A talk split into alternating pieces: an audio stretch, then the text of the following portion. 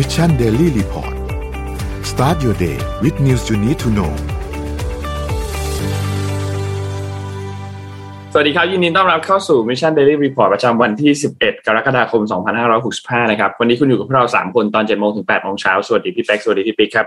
สวัสดีครับครับสวัสดีครับสวัสดีครับพอสองคนนี้อ่านด้วยกันแล้วรู้สึกชื่อเรียกง่ายดีครับ พี่เป๊กพี่ปิ๊กนะฮะ โอเคเดี๋ยววันนี้เราค่อยๆไปอัปเดตเรื่องราวต่างๆกันนะครับ ว่ามีอะไรเกิดขึ้นบ้างช่วงเสาร์อาทิตย์ที่ผ่านมานะครับเดี๋ยวเราพาไปอัปเดตตัวเลขกันก่อนครับ ตัวเลขล่าสุดครับ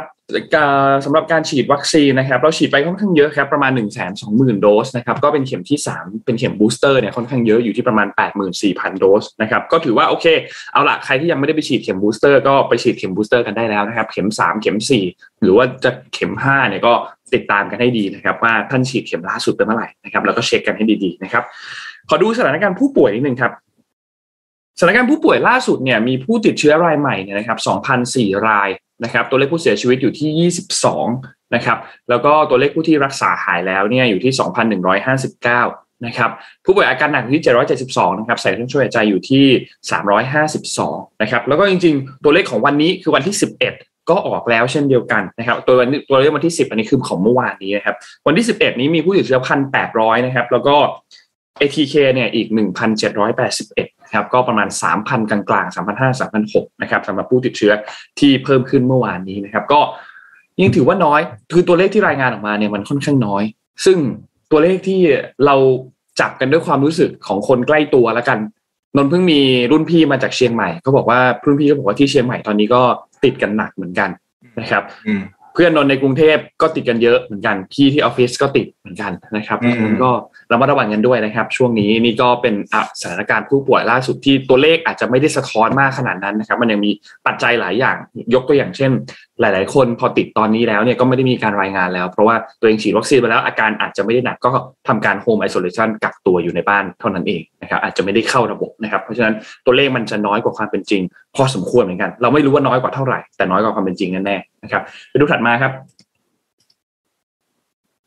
อะพี่เป๊กวันนี้พี่อ่าเดี๋ยวเราจะให้พี่เป๊กพาอัปเดตตลาดหุ้น ตลาดน้ำมัน ทองคำและคริปโตนะครับ ได้ครับอะลองนิดหน่อยนะครับราคาดัชนีตลาดหลักทรัพย์แห่งประเทศไทยนะครับ เซ็ตเนี่ย ปิดลบไปลบ 4.5 จุดนะครับ ปิดที่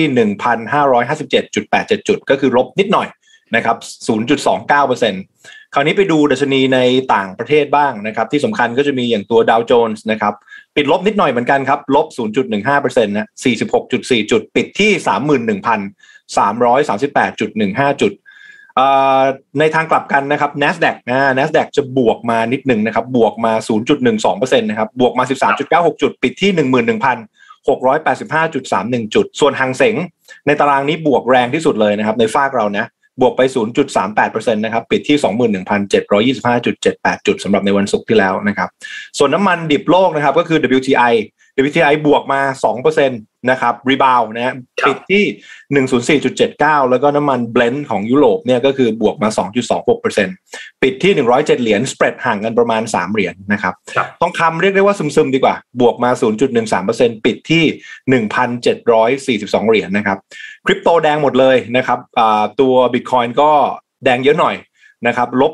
1.34%ปิดที่ 29,042จุด นะครับหรือเหรียญดีกว่า ใช้คำว่าเหรียญดีกว่านะครับก็เขาเรียกซึมๆนะครับในขณะเหรียญของบ้านเราก็คือตัวคัพเนี่ยก็ลงมา 2.3%ครับทั้งหมดครับอะก็ราคาน้ำมันที่ดีดกลับมาอีกทีหนึ่งนี่รอดูราคาหน้าปั๊มเลยนะครับอ่า ว่าจะเป็นไงต่อจะเป็นยังไงต่อ นี่หน้าปั๊มมีช่วงสัปดาห์ที่แล้วนี่มีแบบหักหลบแล้วด้วยนะฮะวันแรกลบลงมาประมาณสามสี่บาทให้เรา ตายใจไปเติมเต็มถังไว้ก่อนวันต่อมาลงอีกบาทครึ่งนะครับ อ่า เดี๋ยวต้องต้องต้องรอดูว่าสถานการณ์เป็นยังไง แต่คิดว่าถ้าอะไรมันไม่ได้ตึงเครียดมากขึ้นเนี่ยคิดว่าน่าจะซึมๆอยู่ที่เดิมนะครับครับ ก็ยังไม่ต้องเป็นกังวลมากแต่ไม่รู้นะ ข่าวเนี่ยสามารถจะเปลี่ยนแปลงได้ตลอดเวลานะครับอะเช้ามาวันนี้ยังไงผมผมขอเปิดก่อนเหมือนเดิมแล้วกันนะครับได้เลยครับเดี๋ยววันนี้จะไปแบบไวๆแล้วก็จะเป็นข่าวที่ชวนคุยมากกว่าวันนี้ pick up มาข่าวไม่ได้ หนักมากขนาดนั้นนะครับ ไปอ่านคอมเมนต์ย้อนหลังบางคนบอกเฮ้ยพี่มานี่วันนี้เลคเชอร์แน่นอนนะครับเอาเป็นว่าเออวันนี้เรามาฟังฟังข่าวแล้วก็ลองลองคิดตามแล้วกัน วันนี้ผมมาในทีม เงินทองนั้นหายากเพราะสภาพคล่องนั้นหายไปนะครับมีอยู่สองข่าวที่มาเสริมนะข่าวแรกคือ ข่าวที่ผู้ประกอบการอสังหาในประเทศจีนครับ เชื่อไหมเขาไปรับผลผลิตทางเกษตร แทนเงินดาวบ้าน อืม คือตัวสภาพคล่องเนี่ยมันหายากจริง ๆ เขาเลยไปรับผลผลิตทางเกษตรนะครับ คือในในเนื้อข่าวเนี่ยเอาแบบสำคัญที่พิกอัพมาเลยนะ เขาเขียนว่า Chinese real estate developers are accepting wheat ข้าวสาลีกาลิกกระเทียม and peach นะลูกพีชนะครับ as down payments for properties as the market slump and bond defaults ก็คือเขามีปัญหานะครับเรื่องของอ่าพวกอสังหาในบ้านเขามาสักพักแล้วแล้วสภาพคล่องมันหายากจริง ๆ นะครับเขาก็เลยรับเงินดาวน์เนี่ยเป็นข้าวสาลีกระเทียมแล้วก็ลูกพีชนะครับ ก็ในเนื้อข่าวเขาจะมีเจ้าหนึ่งชื่อ Central China Real Estate นะครับ offering swap wheat for house อะก็แปลเป็นภาษาไทยก็คือเปลี่ยนข้าวสาลีเป็นบ้าน ครับ ถือว่าถือว่าเป็นเป็นข่าวที่สนุกดีคราวนี้ เนื้อข่าวจบแค่นี้บอกเราสองเรื่องต่อครับ เรื่องที่หนึ่ง วันนี้ liquidity crisis หรือว่าวิกฤตสภาพคล่องเนี่ยยังคงอยู่ในบาง sector ซึ่ง property ของจีนยังคงมีปัญหาชัดเจนนะครับ เรื่องนี้มันบอก boom bust cycles ของในทุกๆ sector แหละ หมายถึงช่วงที่มันบูมเขาเรียกช่วงที่ใช้ leverage leverage คือเหมือนใช้ตัวตัวตัวเร่งครับตัวคันงัดอะน้องนนพี่ปิ๊กจะเห็นช่วง ไม่ว่าจะเป็นช่วงไหนก็ตาม ถ้ามันบูมบูมอะมันจะมีการเก็งกำไรใบจองถูกไหม ครับ บางทีคนแค่ไปจองนะครับ แล้วเอามาขายต่อเนี่ยกำไรสูงกำไรแล้ว อ่า ไอ้นั่นแหละเขาเรียกการใช้ leverage บางคนไปกู้เงินมาเพราะว่าดอกเบี้ยมันถูก ไปกู้เงินมาเก่งกำไร เนี่ย leverage วันนี้ดอกเบี้ยอยู่ในแนวโน้มสูงขึ้นนะครับ มันเลยอยู่ในเฟสหรือว่าจุดที่เรียกว่า deleverage คือกลับกันละ ตอนนี้โดนโดนดึงดึงเงินกลับ เพราะฉะนั้นวันนี้มันเลยมันเลยเป็นเป็นเป็น bus cycles เป็นขาลงที่เขาวิ่งหาสภาพคล่องกัน เพราะฉะนั้นอันนี้ยกตัวอย่างมาให้ดูว่าสัปดาห์ที่ผ่านมาผมคุยในเรื่องของสินค้าการเงินเป็นหลักนะครับ วันนี้เข้ามาใกล้ตัวอีกนิดนึงก็คือเรื่องของการผ่อนบ้าน ปรากฏว่าสภาพคล่องหาย แต่ก็จีนเนี่ยเขาก็ริเริ่มนะเริ่มเอาพวกสินค้าเกษตรเนี่ยมาใช้ down payment ได้ คราวนี้สิ่งที่บอกอีกเรื่องหนึ่งคือ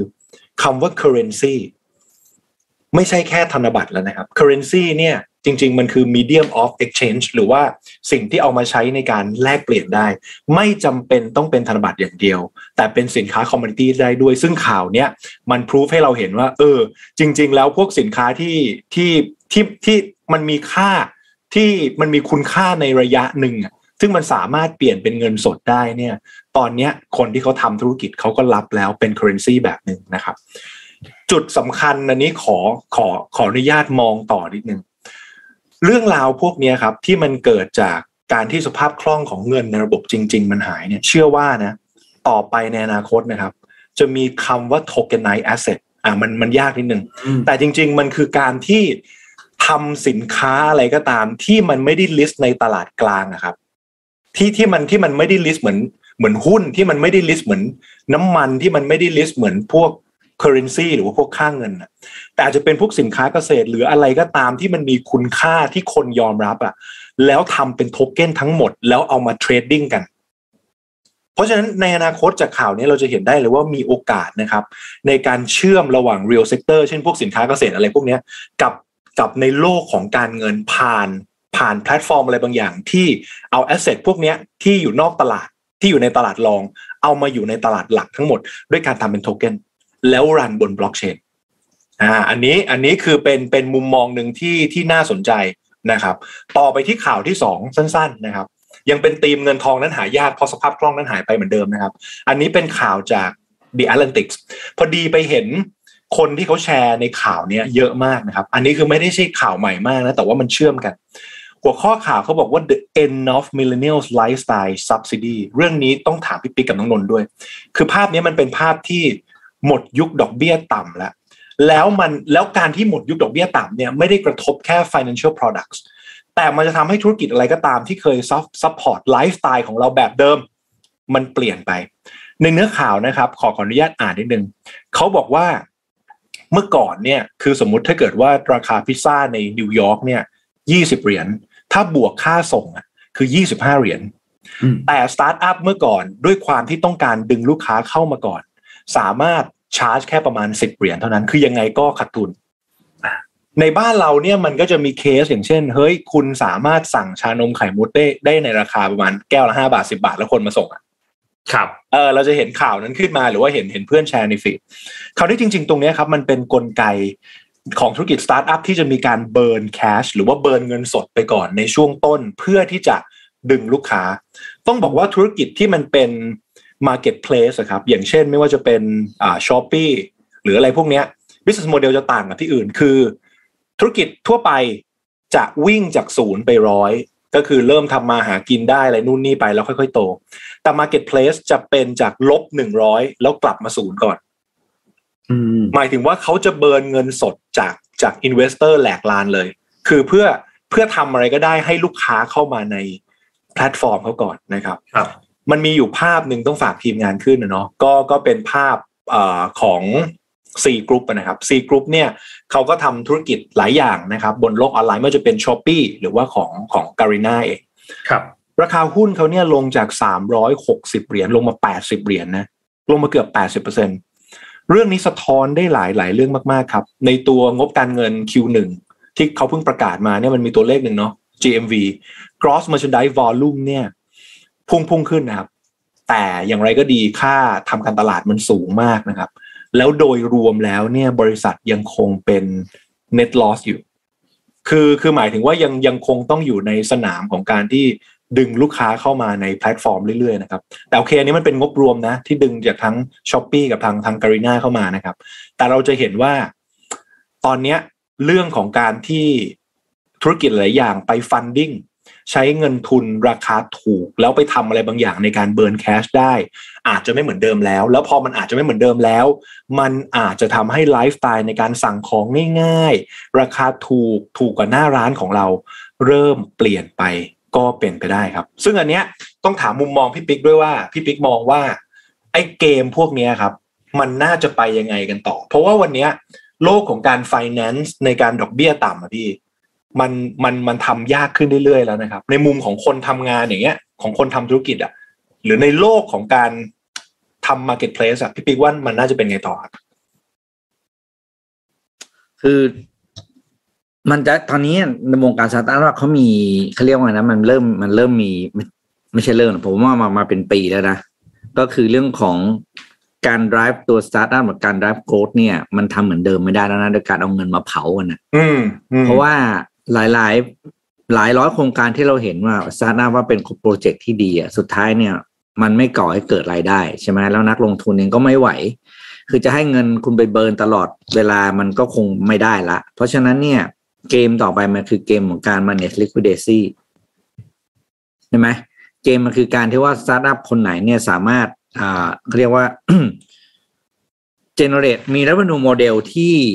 ดูดเงินคนได้ แต่ว่าเป็นเงินจำนวนน้อย แต่จำนวนเป็นฐานที่กว้าง ใช่ไหมแล้วก็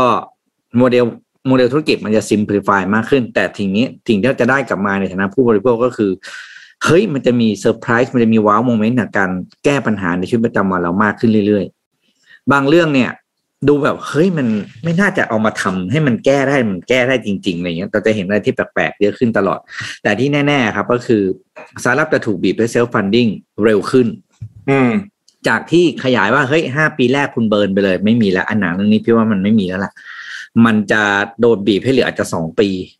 หรือแม้กระทั่งปีหนึ่งนะแล้วก็ประเมินผลแบบเข้มขึ้นเรื่อยๆ ถ้าเกณฑ์มันไม่ดีปุ๊บตัด ก็คือตัดเขาเรียกว่าตัดหางปล่อยวัดเนาะไม่ไม่ funding แล้วไม่อะไรแล้ว แล้วก็เป็นดิ้นรนต่อกันเองอันนั้นในช่วงสองปีนี้ครับสิ่งที่น่าจับตามองสุดเลยคือการล้มหายตายจากของสตาร์ทอัพเหมือนยุคหนึ่งอืมที่เราเห็นธุรกิจ retail ที่ทยอยปิดตัวล้มหายตายจากไป อันเนี้ยโลกภาพนั้นมันจะกลับมาทางฝั่งสตาร์ทอัพละ อืมอืมอืมอืมจริงครับพี่ก็อื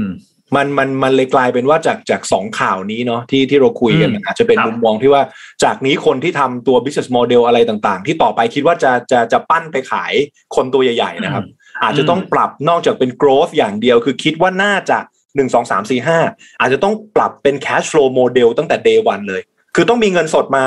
เล็กใช่เล็กน้อยอะไรก็ว่าไป เพราะว่าคือจริงๆถ้าเกิดเรากลับมาคุยในเชิงของเศรษฐศาสตร์นิดนึงนะครับ ไม่ว่าจะเป็นการ funding ของสตาร์ทอัพ ไม่ว่าจะเป็นการอุดหนุนราคาน้ำมัน ไม่ว่าจะเป็นการทำ QE เพื่อกดราคาดอกเบี้ย ให้ต่ำกว่าความเป็นจริง แล้วทำให้ต้นทุนเงินถูกความเป็นจริง ในทางเศรษฐศาสตร์เรียกว่าการบิด price signal หมดเลย คือการบิดสัญญาณทางราคาที่มันทำให้ผิดเพี้ยนจากดีมานสปายเดิม อย่างที่บอกนะเรื่องการเข้าไปอุดหนุนราคาพลังงาน เข้าไปอุดหนุนต้นทุนเงินต่ำๆเพื่อให้ได้ทำอะไรบางอย่างที่ มันมันมันเกิดเป็นดีมานสปายที่เฟกขึ้นมา ตรงนี้เป็นอันตรายในในระยะยาวแล้ว ไม่ว่าจะเป็นการทำ QE การ funding startup แบบผิดๆ ในช่วงแรกที่ต้นทุนเงินมันถูกสุดท้าย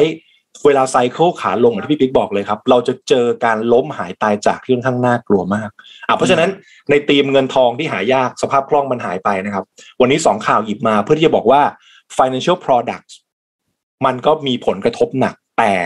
มันใกล้ตัวพวกเราเหมือนกันนะ เพราะว่ามันเริ่มมีปัจจัยอื่นๆ ไม่ว่าจะเป็นในฝั่งของธุรกิจจริงที่มันเริ่มกระทบแล้วมันกระทบถึงไลฟ์สไตล์เราด้วยครับ ประมาณนี้ครับอืมปิ๊กน้องนนท์ครับอะต่อเลยครับ เชิญครับนนท์แล้วครับอืมแล้วน่าสนใจพี่เลี้ยวครับไปข่าวจริงๆนนท์อยากให้พี่ปิ๊กพาไปข่าวที่เอ่อญี่ปุ่นครับ ที่เหตุการณ์เมื่อวันศุกร์ที่ผ่านมา คิดว่าเราน่าทุกคนน่าจะเห็นเหตุการณ์นี้กันแล้วแล้วก็ทราบเหตุการณ์นี้กันแล้วจากการเอ่อรอบสังหารอดีตเอ่อ นายกรัฐมนตรีของญี่ปุ่นนะครับคุณชินโซวาเบะนะครับก็ตอนแรกเนี่ยทางด้านสื่อก็ยังไม่ได้รายงานว่าเสียชีวิตนะครับเพียงแต่ว่าไม่มีสัญญาณชีพนะครับจนกระทั่งผ่านมาสักพักระยะเวลาหนึ่งก็มีการยืนยันออกมาว่าชินโซวาเบะเนี่ยเสียชีวิตแล้วนะครับซึ่งก็เป็นเหตุการณ์ที่เกิดจากการลอบสังหารโดยที่เอ่อผู้ชายคนนั้นเนี่ยจริงๆแล้วพวกอุบัติเหตุเรื่องของการลอบสังหารต่างๆ หรือว่าการฆาตกรรมต่างๆ ที่ที่ญี่ปุ่นเนี่ยการใช้ปืนน้อยมากนะ น้อยมากๆแทบจะไม่มีแทบจะไม่มีปัญหาเรื่องการใช้ปืนเลย แต่ว่าถามว่ามีปัญหาเรื่องของการฆาตกรรมไหมต้องบอกว่ามีที่ญี่ปุ่นเนี่ยถ้าถ้าคือนนก็ไม่อยากพูดอย่างนี้ แต่ว่าถ้าใครที่ติดตามฟังเรื่องเล่าต่างๆ ที่เป็นคดีที่ญี่ปุ่น หรือแม้แต่เรื่องเล่าแปลกๆที่ญี่ปุ่นอะไรเงี้ยคุณจะเห็นความเป็นญี่ปุ่นบางอย่างที่มันค่อนข้างที่จะน่ากลัวพอสมควรเหมือนกันในในประเด็นอันนี้นะในประเด็นเกี่ยวกับเรื่องของคดีฆาตกรรมในประเด็นเกี่ยวกับเรื่องของความน่ากลัวต่างๆเนี่ยซึ่งเหตุการณ์นี้ก็เป็นอีกหนึ่งเหตุการณ์ที่ต้องบอกว่าเขาประดิษฐ์ปืนเข้าไปเอง นะครับ แล้วเข้าไปในพื้นที่ตรงนั้น เข้าไปในพื้นที่ตรงนั้น แล้วก็มีการยิงมีการเเกิดเหตุเกิดขึ้นนะครับ ซึ่งสุดท้ายแล้วหลักก็มีความสูญเสียเกิดขึ้นนะครับ ทีนี้ที่ไทยเองเนี่ยนะครับเมื่อวานนี้นายกก็มีการสั่งให้ลดธงครึ่งเสาทั่วราชอาณาจักรนะครับเพื่อไว้อะไรให้กับชินโซอาเบะนะครับ โดยจะสั่งลดธงเนี่ยในวันนี้ก็คือวันที่ 11 กรกฎาคมนะครับ แล้วก็มีการลดธงครึ่งเสาเกิดขึ้นนะครับ แต่ว่าอีกอันหนึ่งที่น่าสนใจนะครับ เดี๋ยวพี่ปิ๊กคงมาขยายเรื่องประเด็นเกี่ยวกับประวัติของชินโซอาเบะให้พวกเราฟังนะครับ แต่ว่านนท์อยากพาไปเกี่ยวกับเรื่องของการเลือกตั้งของสภาสูงเมื่อวานนี้ที่ญี่ปุ่นนะครับ คือเมื่อวานนี้เนี่ยวันที่ 10 กรกฎาคมเนี่ยนะครับ มันเป็นวันที่ชาวญี่ปุ่นสำหรับคนที่มีสิทธิ์เลือกตั้งแล้วเนี่ยนะครับ จะไปลงคะแนนเสียงเลือกตั้งสภาสูงกันนะครับสำนักข่าวรอยเตอร์เนี่ยก็มีรายงานบอกว่าจริง ๆ แล้วเนี่ย การเลือกตั้งครั้งนี้เนี่ยน่าสนใจอย่างหนึ่งตรงที่อาจจะมีผู้ที่ไปลงคะแนนเสียงเพิ่มให้กับฝั่งที่เป็นพรรค LDP หรือว่า Liberal Democratic Party นะครับ เพราะว่าหลังจากที่มีการลอบสังหารอดีตนายกรัฐมนตรีชิโซอาเบะเนี่ยนะครับต้องบอกว่าชิโซอาเบะเองก็เป็นนักการเมืองคนหนึ่งที่มีทั้งคนชอบเยอะ และมีทั้งคนที่ไม่ชอบเยอะ ซึ่งเป็นเรื่องปกติสำหรับนักการเมืองนะครับแล้วก็ต้องบอกว่าเป็นคนที่มีอิทธิพลพอสมควรนะครับในการเมืองญี่ปุ่นนะครับ ซึ่งการเลือกตั้งเมื่อวานนี้เนี่ยนะครับ ทางด้านของ กระทรวงกิจการภายในญี่ปุ่นเนี่ยก็บอกว่าณตอน 11 โมงนะคนออกไปใช้สิทธิ์เนี่ยประมาณ 10%นะครับซึ่งต้องบอกว่าถ้าเทียบเวลาเดียวกันกับการเลือกตั้งในครั้งที่แล้วเนี่ยนะครับเพิ่มขึ้นนะตอนแรกเนี่ยครั้งที่แล้วมันประมาณออกใช้สิทธิ์ประมาณ 9.7%ตอนช่วงเวลา 11 โมงนะครับแล้วก็หลังจากนั้นผ่านมาปีหนึ่งปีหนึ่งสองปีสามปีในการเลือกตั้งสภาสูงครั้งถัดมาเนี่ยนะครับ ก็คนมาใช้สิทธิ์เลือกตั้งกันมากขึ้น นะครับ ซึ่งก็ต้องบอกว่าเป็นการเลือกตั้งที่ค่อนข้างน่าสนใจนะครับ เพราะว่าครั้งนี้เนี่ย exit poll เนี่ยนะครับ รายงานผลเนี่ยก็ต้องรอติดตามดูนะ แต่ว่าการที่ชินโซอาเบะเพิ่งเสียไป มีความเป็นไปได้ว่าประชาชนบางส่วนเนี่ยก็อาจจะให้พรรคอยากจะให้พรรค LDP บางส่วนเนี่ยชนะคะแนนเสียงเยอะๆนี่คือบทสัมภาษณ์ที่ออกมาจาก exit poll นะครับก็ก็ก็ก็ต้องรอติดตามดูว่าผลการเลือกตั้งเนี่ยจะเป็นอย่างไรนะครับสำหรับการเลือกตั้งที่ ญี่ปุ่นที่เกิดขึ้นนะครับ ผลโพลในครั้งนี้เนี่ยแสดงให้เห็นอย่างหนึ่งว่าผู้มีสิทธิ์เลือกตั้งส่วนใหญ่เนี่ยสนับสนุนความแข็งแกร่งทางทหารมากขึ้นนะครับ เพราะว่าญี่ปุ่นเนี่ยประเด็นเกี่ยวกับเรื่องกองทัพเขาไม่ได้มีกองทัพมีแต่เอ่อกองกำลังที่เขาเรียกว่าป้องกันประเทศป้องกันประเทศใช่ไหมครับไม่ได้มีกองทัพนะครับ ก็ต้องรอดูครับว่าการเลือกตั้งครั้งนี้เนี่ยจะเป็นอย่างไร เพราะว่าการแม้ว่าชินโซอาเบะตอนนี้จะไม่ได้เป็นนายกรัฐมนตรีนะครับ แต่ก็เป็นไปได้ว่าอาจจะเกิดสูญญากาศ ทางอำนาจนะครับเพราะว่าความวุ่นวายที่เกิดขึ้นในพรรค LDP หลังจากที่ชินโซอาเบะไม่ได้อยู่แล้วเนี่ยน่าจะมีความวุ่นวายเกิดขึ้นแน่นอนนะครับเพราะว่าต้องบอกว่าในพรรค LDP เนี่ยชินโซอาเบะยังมีอิทธิพลอยู่มากนะครับสำหรับในในตัวพรรคนะครับ นี่ก็เป็นเหตุการณ์ที่น่าเศร้าเกิดขึ้นแล้วก็ตอนที่นนเห็นข่าวนนไม่คิดว่ามันจะเป็นข่าวจริงด้วยซ้ำนะครับคิดว่าเป็น fake news ครับจนกระทั่งที่เราได้เห็นภาพเห็นการรายงานของสื่อที่มากยิ่งขึ้น แล้วก็เห็นคลิปวิดีโอต่างๆนี่ก็เลยรู้สึกว่า โอ้ นี่ไม่ใช่เหตุการณ์ปกตินะครับพี่ปิ๊กมีเสริมเรื่องของชินโซอาเบะไหมครับก็ต้องบอกว่าชินโซอาเบะเนี่ยเป็นบุคคลที่ถือว่าเป็นผู้เปลี่ยนแปลงหลายสิ่งหลายอย่างนะครับ ทางด้านของในเรื่องของการเมืองญี่ปุ่นเนาะในนั้นนโยบายหลาย ๆ เรื่องมากๆนะครับ อันนี้เราจะขอเล่าประวัติของ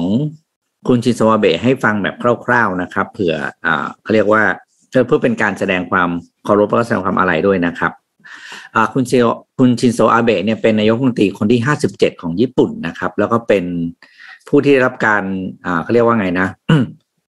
ผู้ที่ดำรงตำแหน่งนายกรัฐมนตรียาวนานที่สุด แล้วก็อายุน้อยที่สุดด้วยนะครับ สิ่งที่เป็นเอกลักษณ์ของเขาเลยก็คือสิ่งที่เรียกว่า a b e n o m i c s หรือนโยบายทางด้านเศรษฐกิจของเขาที่พาญี่ปุ่น มาเขาเรียกว่าเป็นประเทศที่กลับมามีรายได้หลัก หลาย ๆ หลาย ๆ ด้านนะครับ จากที่ไม่ครับเคยมีมาก่อน สิ่งที่อาเบะชินโซอาเบะทำแล้วคนไทยน่าจะคุ้นเคยได้รับเขาเรียกว่าได้รับประโยชน์มากที่สุดก็คือการทำเรียกออกนโยบายฟรีเจแปนวีซ่านะครับ ที่ให้คนไทยไปเที่ยวญี่ปุ่นได้โดยที่ไม่ต้องขอวีซ่านะครับ ซึ่งอันนี้แหละทำให้การท่องเที่ยวของญี่ปุ่นเนี่ยโอ้เขาเรียกว่าคือเขาไม่ได้ให้กับไทยประเทศเดียวนะครับ แต่ว่าหมายถึงว่าไทยเป็นหนึ่งในประเทศนั้นที่ได้รับอ่า ผลจากนโยบายนี้ก็ทำให้อ่าการท่องเที่ยวของญี่ปุ่นเนี่ยคึกคักมากแล้วก็ทำรายได้ให้ประเทศอย่างมหาศาล ซึ่งนโยบายนี้ออกมาตั้งแต่ปี 2556 นะครับ ก็เป็นนโยบายที่ช่วยผลักดันเศรษฐกิจนะครับ อีกส่วนหนึ่งก็คือเรื่องของการจัดการเรื่องของโควิดนะครับ ซึ่งครับซึ่งแกก็จัดการในหลาย ๆ ส่วนนะครับ ซึ่งแต่ว่าในมาตรการโควิดเนี่ยก็เป็นมาตรการที่ อยู่ในอีกด้านหนึ่งนะที่ประชาชนญี่ปุ่นเองก็ไม่ค่อยไม่ไม่ค่อยเข้าใจนะว่าทำไมแกแกมีนโยบายอะไรอย่างเพราะหลายอย่างค่อนข้างคอนเซอร์เวทีฟนะครับ แล้วก็เรียกว่าไม่ค่อยทันใจประชาชนเท่าไหร่โดยเฉพาะเรื่องของการการรับวัคซีนนะครับครับก็เป็นสิ่งที่ต้องบอกว่าอ่าหลาย ๆ เรื่องที่เขาทำเนี่ยเป็นเป็นสิ่งที่มีทั้งคนชอบมาก ๆ แล้วก็ไม่ชอบมาก ๆ นะครับ ทีนี้ตัวคุณซิโซอาเบะเนี่ยเขาประกาศลาออก จากการดำรงตำแหน่งรัฐมนตรีสมัยที่สองคือเมื่อวันที่ 28 สิงหาคมปี 63 เนื่องจากมีปัญหาทางด้านสุขภาพนะครับ แล้วก็ เป็นการลงจากตำแหน่งที่ค่อนข้างจะเขาเรียกว่าทิ้งทิ้งปัญหาไว้พอสมควรในภายในพรรคเพราะว่าแกไม่ยอมแต่งตั้งผู้สืบทอดอำนาจต่อจากเขานะครับ สุดท้ายก็มีการเขาเรียกก็มีการช่วงชิงอำนาจนะครับ ภายในกลุ่มกลุ่มย่อยของพรรคการเมืองแล้วก็กลายเป็นคุณโยชิเดะซึกะนะครับนักการเมืองที่ก้าวขึ้นมาเป็น นายมนตรีต่อจากเขานั่นเองนะครับ ก็สำหรับการสำหรับเหตุการณ์นี้ก็ถือเป็นเหตุการณ์ที่ต้องบอกว่าเป็นเหตุการณ์ที่น่าเสียใจนะครับ แล้วเป็นการที่น่าตกใจมากเกับกับการเกิดเหตุรอบยิงที่ญี่ปุ่น ซึ่งเราไม่ค่อยได้ยินข่าวแบบนี้ที่ญี่ปุ่นนะครับ ถ้าใครไปติดตามข่าวเพิ่มเติมจะเห็นว่าบุคคลที่เป็นผู้รอบสังหารเนี่ย ก็เหมือนกับมีข่าวเกี่ยวกับเรื่องของลัทธิอะไรบางอย่าง ซึ่งอ่าเป็กเคยได้ยินใช่ไหมลัทธิอะไร ที่ที่ชื่ออะไรมูลมูลนะพี่จำชื่อวันนั้นอ่านก็ลืมจดไว้ มันเป็นลัทธิที่เกี่ยวกับเรื่องของ โอ้เป็นบุคคลที่มีเป็นลัทธิที่มีความเชื่อแปลกๆอย่างหนึ่งแล้วกันเออแล้วก็แล้วก็เกี่ยวกับผมกับว่านะครับข่าวในข่าวนะก็บอกว่า อ่าคุณเชียวอาเบะเนี่ยเคยเคยไปไปกล่าว อะไรคล้ายๆสุนทรพจน์นะครับ ในงานนั้น แล้วก็คนที่คนที่อยู่ในคนที่มาลอบสังหารเป็นคนที่เหมือนกับไม่ไม่ไม่ไม่ไม่ไม่ค่อย สนับสนุนลัทธินี้แล้วกัน แต่ว่าอันนี้ไม่ได้มีการเปิดเผยอย่างเป็น official นะครับลองไปหาอ่านดูมันก็มีประเด็นที่น่าสนใจ เพราะว่ายังไม่มีการเปิดเผยแบบสาเหตุของการลอบสังหารครั้งนี้ อย่างเป็นทางการจากรัฐบาลญี่ปุ่นนะครับ ก็ต้องบอกว่าขอแสดงความอาลัยกับการสูญเสียครั้งนี้กับประชาชนชาวญี่ปุ่นทุกคนด้วยนะครับ ครับ จริงๆ เรื่องเรื่องประเด็นเรื่องของลัทธิที่ญี่ปุ่นนี่ต้องบอกว่ามีเยอะมากนะถ้าถ้าเรื่องอืมเรื่องเล่าต่างๆ จริงๆก็มีเยอะมากนะครับ แล้วก็ มีทั้งที่ที่ในด้านดีและด้านไม่ดีอืมซึ่งก็ก็ปกติแหละทุกเรื่องก็มีทั้งด้านดีและด้านไม่ดีนะครับก็เป็นความสูญเสียที่เกิดขึ้นในครั้งนี้ แล้วก็จริงๆ แล้วมีมีสื่อที่เล่นประเด็นเกี่ยวกับว่าจริงๆแล้วมันเป็นเฟกนิวส์ด้วยนะ บางอย่างของลัทธิที่พูดถึงออกมาเนี่ยเราทำให้สุดท้ายแล้วคนเชื่อ แล้วก็นำไปสู่การเกิดเหตุในครั้งนี้นะครับอะไปตึงต่อเลยครับตึงเลยข่าวข่าวเลนี้ยอืมเพราะฉะนั้นเป็นที่ข่าวเป๊กดีแล้วก็อยู่ญี่ปุ่นมานานเนอะก็ค่อนข้างจะแบบ ใช่ไหมใช่ครับพี่ปิ๊กนี่นะเกี่ยวกับญี่ปุ่ก็นคือ ต้องบอกว่าคือของของญี่ปุ่นเองเนี่ยคือคือลัทธิหรือว่าความความเชื่อที่สุดโต่งอะความคิดที่เชื่อที่สุดโต่งของคนน่ะมันมีจริง ๆ นะครับ จากประสบการณ์ส่วนตัวนั้นเราเลยได้ยินคำว่า โอตาคุไงครับ มันคือคนที่ engage เรื่องอะไรก็ตามหนักๆมาก ๆ แน่น ๆ แล้วมันเป็นสังคมที่คือถูกกดไว้ คือเราจะเห็นว่าประเทศเขาค่อนข้างเป็นระเบียบอยู่ในกฎอะไรนู่นนี่แล้วเราจะมองในความสวยงามนะครับ แต่จากที่ผมไปสัมผัสเนี่ยคือต้องบอกว่า จริง ๆ มันก็มีอีกมุมหนึ่งคือเราต้องคิดว่าธรรมชาติของคนที่โดนกดไว้ตลอดเวลา มันเป็นยังไง เพราะว่าจากจากช่วงช่วงที่ผมไป ผมก็อยู่ในตัวเมืองเนาะไปทางโตเกียวอะไรเงี้ยครับ เราก็จะเห็นว่าบางทีเนาะผมเห็นคนเป็นลมต่อหน้าเลยนะ บนรถไฟนะ ไม่มีคนญี่ปุ่นแม้แต่คนเดียวเข้าไปช่วยทุกคนเล่นโทรศัพท์ต่ออืม ไม่มีคนช่วยครับ ไม่ได้บอกว่าเฮ้ยทำไมเขาใจดำนะ แต่คือทุกคนน่ะ ไม่ต้องการเข้าไปยุ่งเกี่ยวกับปัญหาของของคนอื่น เพราะว่าอารมณ์คล้ายๆนะมันมีปัญหาของตัวเองอยู่แล้วนะครับ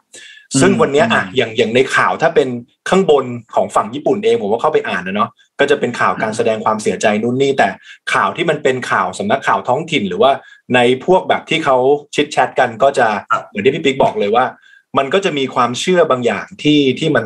มันแตกออกไปนะครับ ก็คืออย่างอย่างชื่อลัทธิบางชื่อเนี่ยแค่พูดออกมาเนี่ยคำคำนั้นห้ามพูดเลยนะ เด็ดขาดเลยมีนะครับ สื่อก็ห้ามพูดเลยปรมานี้เพราะฉะนั้นถือว่าเป็นเรื่องที่ซับซ้อนแล้วกัน แต่ว่าเชื่อว่าหลังหลังจากที่การ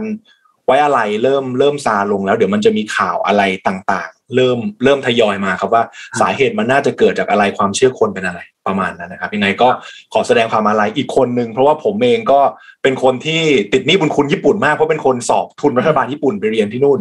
นะครับ แล้วก็ได้หลายอย่างจากที่นู่นเลยทีเดียวนะครับอะไปต่อครับพี่ปิ๊ก ก่อนหน้านี้เมื่อสัปดาห์ที่แล้วนะครับ ก็มีข่าวการเมืองใหญ่อันหนึงเหมือนกันนะครับ ก็คือที่อังกฤษนะครับ ก็คือการลาออกลาออกนะครับของนายกรัฐมนตรีบริสจอนสันนะครับ ซึ่งก็ลาออกแบบเขาเรียกว่าถูกบีบถูกบีบใช้คำว่าถูกบีบเนาะครับถูกกดดันนะครับ เนื่องจากอ่าเขาเรียกว่าเกิดวิกฤตศรัทธานะครับ แต่นี้บริสจอนสันเนี่ยเป็นผู้ที่มี ประวัติน่าสนใจมากนะครับ เขาเป็นคนที่มีโปรไฟล์ต้องบอกว่าไม่ธรรมดานะครับ วันนี้ทางทีมงาน Mission to the Moon นะครับแล้วก็ Mission Daily Report ก็สรุปประวัติของบริสจอนสันมาให้นะครับ ว่าเขาเป็นใครมาจากไหนนะครับ โดยเป็นข้อมูลจากทาง BBC News นะครับ เดี๋ยวพี่ขอ go through คร่าวๆเนาะบริสจอนสันเนี่ยเป็นนักการเมืองที่เขาเรียกว่าเขาเรียกว่าสายสายแตกต่างแล้วกันนะครับ ผู้ที่มีสไตล์ลีลาต่างๆ ที่ค่อนข้างจะแหกกฎ ธรรมเนียมของการเป็นนักการเมืองที่อังกฤษนะครับ ถ้าเรานึกถึงคำพูดที่ว่าผู้ดีอังกฤษนะก็แปลว่าคนที่ค่อนข้างที่มีการแต่งตัวที่เนี้ยบทุกอย่างที่เป็นระบบระเบียบนะครับ แต่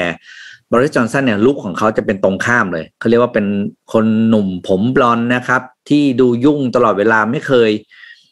ไม่เคยมีวันไหนที่บอริสจอห์นสันหวีผมอะเออเอาอย่างนี้ดีกว่านะครับ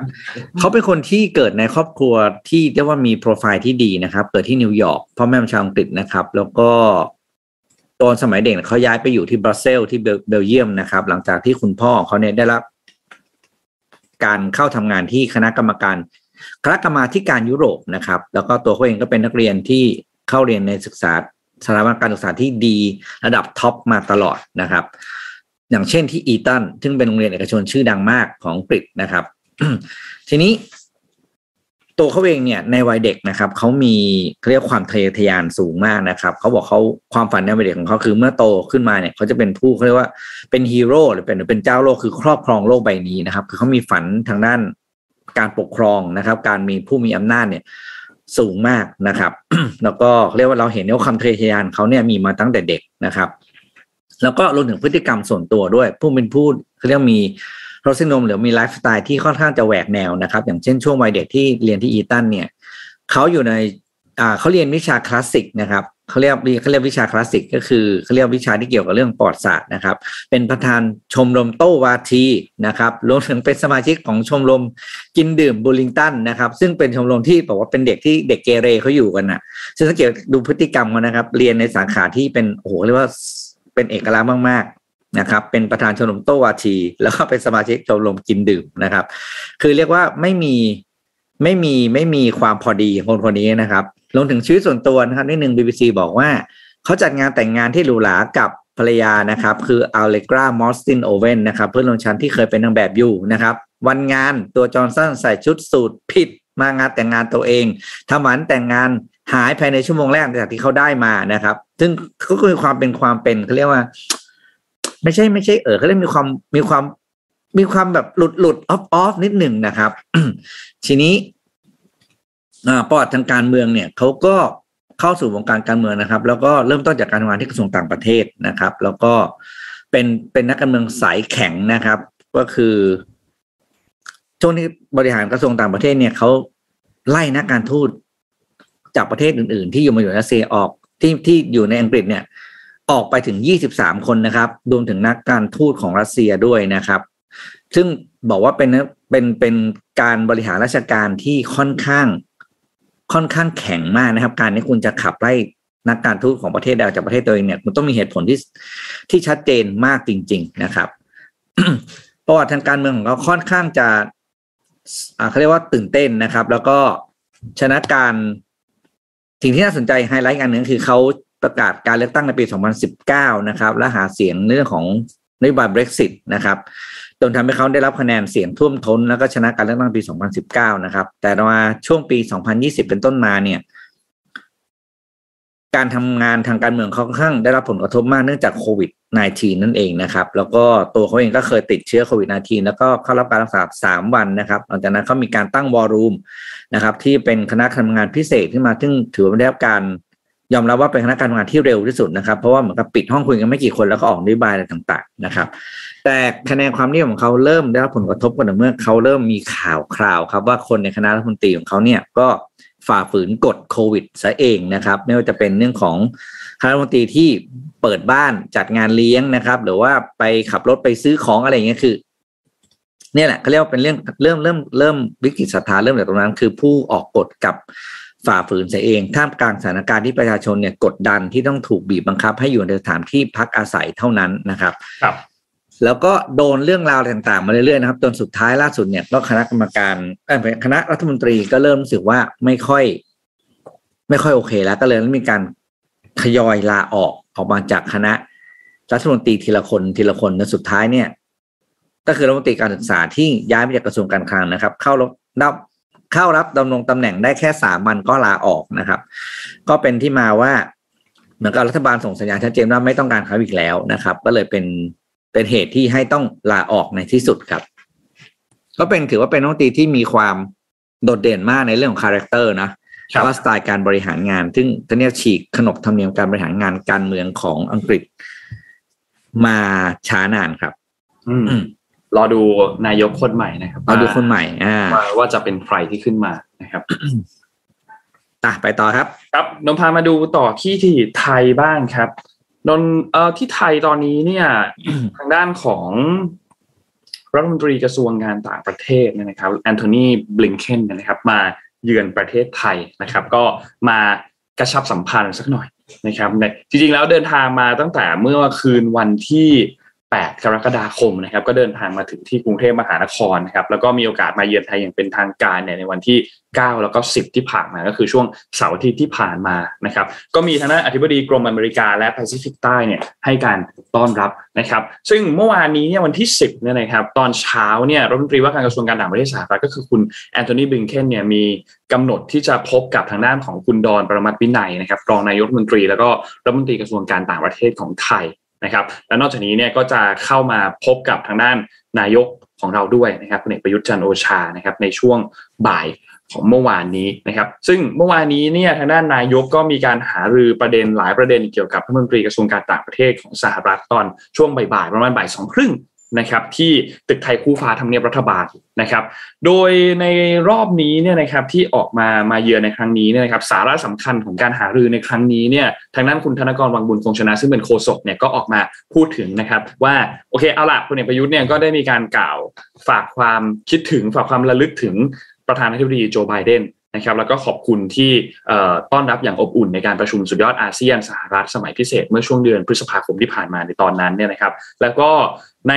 ปลายปีนี้เนี่ยอย่างที่บอกนะครับว่าไทยเราจะมีโอกาสได้ต้อนรับการประชุมระดับที่เป็นผู้นำเอเปกที่จะจัดขึ้นที่กรุงเทพมหานครช่วงปลายปีนะครับซึ่งทั้งนายกเองนายกรัฐมนตรีเองเนี่ยก็ยินดีที่ความสัมพันธ์ของไทยแล้วก็สหรัฐเนี่ยดีขึ้นอย่างต่อเนื่อง นะครับก็ถือว่าเป็นมิตรที่มีความใกล้ชิดนะครับ แล้วก็ปีหน้าเนี่ยก็จะร่วมฉลองครบรอบ 190 ปีสำหรับความสัมพันธ์ระหว่างความสัมพันธ์ทางการทูตระหว่างไทยแล้วก็สหรัฐด้วยนะครับ แล้วก็จริงๆแล้วเนี่ยมีการร่วมลงแถลงการลงนามแถลงการด้วยความเป็นพันธมิตรเนี่ยนะครับแล้วก็หุ้นส่วนทางยุทธศาสตร์ต่างๆ ระหว่างไทยแล้วก็สหรัฐอเมริกานะครับ ซึ่งทางหน้าแอนโทนีบลิงเคนเนี่ยก็บอกว่าตัวเขาเองก็ยินดีที่ได้มาในครั้งนี้นะครับ แล้วก็ ในแถลงการในครั้งนี้เนี่ยก็เป็นการยืนยันถึงความเป็นพันธมิตรที่สำคัญนะครับ 190 ปีอย่างที่บอกว่าจะครบรอบในปีหน้านะครับ โดยประเด็นที่สำคัญเนี่ยมีประเด็นอันที่หนึ่งก็คือเรื่องของความร่วมมือทางด้านเศรษฐกิจนะครับ ทั้งสองฝั่งเนี่ยมีการเห็นพ้องต้องกันนะครับในการเพิ่มพูนความร่วมมือ ซึ่งก็ถือว่าเป็นประเทศ หุ้นส่วนสำคัญของไทยนะสหรัฐเนี่ยนะครับในสถานการณ์ที่ช่วงโควิดเนี่ยการค้าระหว่างสองประเทศนี้เนี่ยก็ยังมีการขยายตัวอย่างต่อเนื่องนะครับแล้วก็ไทยสหรัฐเองก็พร้อมที่จะขับเคลื่อนความร่วมมือมากขึ้นนะครับเพื่อสนับสนุนการฟื้นฟูเศรษฐกิจหลังจากนี้ก็คือหลังจากโควิดที่ผ่านมาเนี่ยนะครับแล้วก็การพัฒนาต่างๆ ไม่ว่าจะเป็นประเด็นเกี่ยวกับเรื่องของห่วงโซ่อุปทานนะครับซึ่งทั้งสองเนี่ยก็ลงนามด้วยกันนะครับแล้วก็มีการบันทึกความเข้าใจด้วยกัน ส่งเสริมความเข้มแข็งของห่วงโซ่อุปทานนะครับ นอกจากนี้ก็ยังจะมีประเด็นเกี่ยวกับเรื่องของการขยายการลงทุนในอุตสาหกรรมเป้าหมายร่วมกันด้วย แล้วก็อุตสาหกรรมที่ช่วยส่งเสริมเศรษฐกิจต่างๆ เพื่อเพิ่มความสามารถในการแข่งขัน ไม่ว่าจะเป็นการพัฒนาทรัพยากรมนุษย์ พัฒนาเทคโนโลยีเทคโนโลยี แล้วก็นวัตกรรมต่างๆ ที่เกี่ยวข้องนี่นี่คือประเด็นแรกทางด้านเศรษฐกิจ ประเด็นที่ 2 คือด้านการเปลี่ยนแปลงทางสภาพภูมิอากาศนะครับ แล้วก็การพัฒนาพลังงานสะอาดต่างๆนะครับ ในความร่วมมือด้านนี้เนี่ยก็สหรัฐเองตัวเขาให้ความสำคัญกับเศรษฐกิจสีเขียว ให้ความสำคัญกับพลังงานสะอาดอยู่แล้ว ก็หวังว่าจะให้มีความร่วมมือด้านด้านนี้กับประเทศไทยอย่างเป็นรูปธรรมอย่างเร็วที่สุดนะครับ ก็มีการสนับสนุนให้บรรลุเป้าหมายเกี่ยวกับเรื่องของสภาพภูมิอากาศต่างๆนะครับ การเสริมสร้างขีดความสามารถ การถ่ายทอดเทคโนโลยีต่างๆ แล้วก็นวัตกรรมสีเขียวนะครับ นี่คือเรื่องที่2นะครับเรื่องที่3นะครับคือความร่วมมือเกี่ยวกับด้านการต่อต้านการค้ามนุษย์นะครับ ก็รัฐบาลไทยเองเนี่ยให้ความสำคัญเกี่ยวกับเรื่องของการต่อต้านการค้ามนุษย์ ซึ่งก็ต้องบอกว่านายกรัฐมนตรียกเป็นวาระแห่งชาตินะครับ ทางด้านฝั่งสหรัฐเองก็กล่าวชื่นชม แล้วก็ขอบคุณไทยสำหรับความมุ่งมั่นที่ผ่านมานะครับ แล้วก็ในการที่จะทำในเรื่องประเด็นการค้ามนุษย์ การใช้แรงงานแบบบังคับเนี่ยนะครับ ให้มันหมดสิ้นในช่วงที่ผ่านมาเนี่ยนะครับ ทางด้านของสหรัฐเนี่ยจะมีการประกาศ TIP report ประจำปีเร็วๆนี้นะครับ ซึ่งรายงานนี้เนี่ยจะสะท้อนในประเด็นเกี่ยวกับเรื่องของพัฒนาและการดำเนินการที่รูที่เขาดำเนินการกันมาอย่างเป็นรูปธรรมของไทยนะครับ จะเป็นอย่างไรก็ต้องรอติดตามดู แต่ก็หวังว่าจะได้รับข่าวดีนะครับ และเรื่องสุดท้ายนะครับ ก็เป็นความร่วมมือในอนุภูมิภาคและก็ภูมิภาคนะครับ ก็จะมีบทบาทในการสร้างสารรค์กันในภูมิภาคนะครับ ไม่ว่าจะเป็นการร่วมมือ ทางเศรษฐกิจอินโดแปซิฟิกนะครับหรือว่า IPEF เนี่ยนะครับ Indo-Pacific Economic Framework นะครับแล้วก็จะเป็นเรื่องที่เป็นประโยชน์ต่อการฟื้นฟูเศรษฐกิจ แล้วก็การพัฒนาต่างๆ ในช่วงเวลาตอนนี้แน่นอนนะครับแล้วก็ไทยยินดีที่สหรัฐเนี่ยจะเป็นเจ้าภาพเอเปกในปี 2566 นะครับซึ่งก็ต่อจากไทยเลย ปีนี้เราเป็นเจ้าภาพในช่วงปลายปีนะครับปีหน้าสหรัฐเนี่ยเป็นเจ้าภาพนะครับไทยก็พร้อมที่จะร่วมมือกับทางด้านของสหรัฐนะครับนี่ก็เป็นสิ่งที่ เกิดขึ้นนะครับที่แอนโทนีบลิงเคนเนี่ยเข้ามาเยือนไทยนะครับแล้วก็มีการลงนามในเอกสารสำคัญที่นนพูดถึงเมื่อกี้สองฉบับนะครับเพื่อขยายความร่วมมือกันทางด้านเศรษฐกิจความมั่นคงแล้วก็พลังงานสะอาดนะครับนั่นแต่บางทีเขาลงนามลงนามอะไรกันเนี้ยนะทีประชาชนก็อยากรู้นะอืมอืมอืมอืมลงอะไรไปอะไรเงี้ย คือ เราไม่อยากแบบมาเซอร์ไพรส์แบบอ้าวคุณเซ็นอะไรไป ครับ คือ อันนี้ก็ต้องบอกจริงเราก็ต้องยอมรับนะว่า การทำงานแบบอาจารย์ชาชาติอะ มันทำให้ประชาชนสบายใจไงอย่างน้อยเราได้รู้ก่อนว่า ภาครัฐเนี่ยกำลังจะทำอะไร ใช่ไหมครับครับ หรือว่าอะไรยังไง แล้วมันจะส่งผลกระทบทำยังไง คือเราไม่ชอบอะไรที่มาเซอร์ไพรส์แต่ว่าโลกสมัยนี้ไม่มีการเซอร์ไพรส์นะครับว่าเซ็นไปแล้วแล้วที่ไม่ไม่มีการถามความเห็นครับหรือไม่มีการแบบบอกให้รู้ก่อนว่าอะไรจะเกิดขึ้นแล้วถึงเวลาก็ประชาชนก็ไป ก็ทำตามไปแล้วกันนะพี่ใช้คำพูดแบบนี้มันโอ้โหโลกมันซับซ้อนกว่าที่จะใช้เป็นอืมท็อปดาวโพลิซีแล้วนะอืมนนท์ขยายประเด็นนี้ให้ครับพี่ปิ๊กอืมเกี่ยวกับเรื่องตัวการลงนามในเอกสารสำคัญที่นนท์พูดถึงสองฉบับเนี่ยขยายให้ชัดๆเลย อันแรกเนี่ยเป็นแถลงการณ์นนท์อ่านชื่อเต็มนะครับ Thailand Thailand United States อืม on strategic alliance and partnership นะครับ ก็เป็นความร่วมมือที่เกิดขึ้นระหว่างสหรัฐกับไทยนะครับ โดยประเด็นเนี่ยเป็นประเด็นเกี่ยวกับจริงๆแล้วเนี่ยมันเป็นแถลงการณ์เขาเรียกว่าธนัตรัสนะครับซึ่งเกิดขึ้นในปีคศ 1962 นะครับให้มันมีความแน่นแฟนมากยิ่งขึ้นนะครับโดยเอกสารหลักๆเนี่ยก็จะเป็นหารือเกี่ยวกับเรื่องของยุทธศาสตร์ แล้วก็การป้องกันประเทศระหว่างสหรัฐกับไทย นะครับอืมอืมซึ่งจริงๆแล้วเขาประชุมกันเนี่ยในช่วงเดือนพฤษภาคมที่ผ่านมาวันที่ 9 วันที่ 10 ที่กรุงวอชิงตันดีซีนะครับวัตถุประสงค์หลักๆ ของตัวเอกสารตัวนี้เนี่ยมุ่งเน้นเกี่ยวกับเรื่องของสิ่งที่ทั้งคู่เนี่ยมีร่วมกันในภูมิภาคอินโดแปซิฟิกนะครับก็จริงๆแล้วมีทุกประเทศที่มีส่วนร่วมกับประเด็นอันนี้ ไม่ว่าจะเป็นการเอ่อความร่วมมือทางด้านเศรษฐกิจ การบังคับใช้กฎหมาย สภาพภูมิอากาศ ความปลอดภัยทางไซเบอร์ เทคโนโลยีความมั่นคงสาธารณสุขรวมถึงความสัมพันธ์ในสำหรับภาคประชาชนด้วย แล้วก็ขีดขีดจำกัดในเรื่องของความสามารถทางด้านการทูตนะครับนี่คืออันแรก กับอีกอันหนึงคือ Memorandum of Understanding on Promoting Supply Chain Resilience นะครับอันนี้เนี่ยเป็นประเด็นที่เกี่ยวข้องกับเรื่องของห่วงโซ่อุปทานนะครับก็เป็นความสนใจร่วมกันทั้งสองฝ่ายที่อยากให้ห่วงโซ่อุปทานเนี่ยมันยืดหยุ่นยืดหยุ่นหลากหลาย และก็มั่นคงมากขึ้นนะครับก็เป็นการลงนามที่แก้ไข จุดอ่อนในประเด็นอันนี้ ไม่ว่าจะเป็นการหลุดเรื่องการชะงักของการผลิตการขนส่งนะครับในครั้งนี้ก็จะเป็นการยกระดับมีการแชร์ข้อมูลกันมากขึ้นนะครับปรึกษาหารือกันมากขึ้นในประเด็นเกี่ยวกับเรื่องของโครงสร้างเพื่อให้เกิดผลประโยชน์ร่วมกันนะครับ นี่ก็เป็น 2 เอกสารสำคัญที่ทั้งรัฐมนตรีกระทรวงการต่างประเทศของสหรัฐ แล้วก็ไทยเนี่ยมีการลงนามในฉบับนี้นะครับ แต่ว่าประเด็นอันนึงเมื่อกี้มีเห็นเห็นมีคอมเมนต์ก็คือเรื่องของโจไบเดนว่าเอะแล้วโจไบเดนจะมาไหมการประชุม เอเปกในช่วงปลายปีนี้เนี่ยก็ต้องบอกว่ายังไม่ได้มีการยืนยันนะครับแอนโทนีบลิงเคนเองก็ยังไม่ได้สามารถจะยืนยันได้ว่าโจไบเดนเนี่ยจะเดินทางเข้ามาร่วมการประชุมในเดือนพฤศจิกายน ปลายปีนี้ที่ไทยเราเป็นเจ้าภาพเอเปกหรือเปล่านะครับ อืมครับโอเค อะ เมื่อกี้ เอ๊ะ เราเจอหลาย ๆ เรื่องร้ายมาแล้ว ผมว่าขาดอีกอันหนึ่งนะ ที่เพิ่งเกิดใช่ไหมพี่ปิ๊กศรีลังกาเป็นไงครับ โอ้โหโอ้เออนนเห็นนนเห็นภาพของผู้ประท้วงที่บุกเข้าไปที่บ้านแล้วแบบโหอืมเล่าให้ฟังหน่อยครับพี่ปิ๊กเกิดอะไรขึ้นครับศรีลังกาเนี่ยนะ จะบอกว่าหนักจริง ๆนะครับ วันนี้อ่าถ้าถ้าในสุดช่วงสุดสัปดาห์ที่ผ่านมาจะเห็นว่าศรีลังกาเนี่ยต้องใช้ถ้าทางภาษาเศรษฐศาสตร์คือเขาเรียกเป็น fail state เรียบร้อยแล้วใช่ไหมเป็กก็ใช่คือครับเรียบร้อยประเทศล้มละลายเนี่ยครับล่มล้มละลาย ล่มสลายเรียบร้อยนะครับ เพราะว่า วิกฤตทางการเงินของประเทศนี่คือไม่สามารถจะแก้อะไรได้แล้วนะครับ แล้วก็ทางตัวผู้บริหารนะครับ ก็คือไม่พูดเขาเรียกนายกรัฐมนตรีเขาเรียกท่านก็เป็นนายมนตรีเนาะก็ได้ออกนอกประเทศไปแล้วนะครับ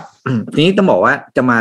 ขายไม่ขยายไม่ใช่ขาย ขยายไทม์ไลน์ของวิกฤตเศรษฐกิจศรีลังกาให้ฟังคร่าวๆนะครับ ว่าเกิดอะไรขึ้นและอะไรที่พามา พาศรีลังกามาถึงจุดนี้นะครับต้องบอกอย่างนี้ครับว่า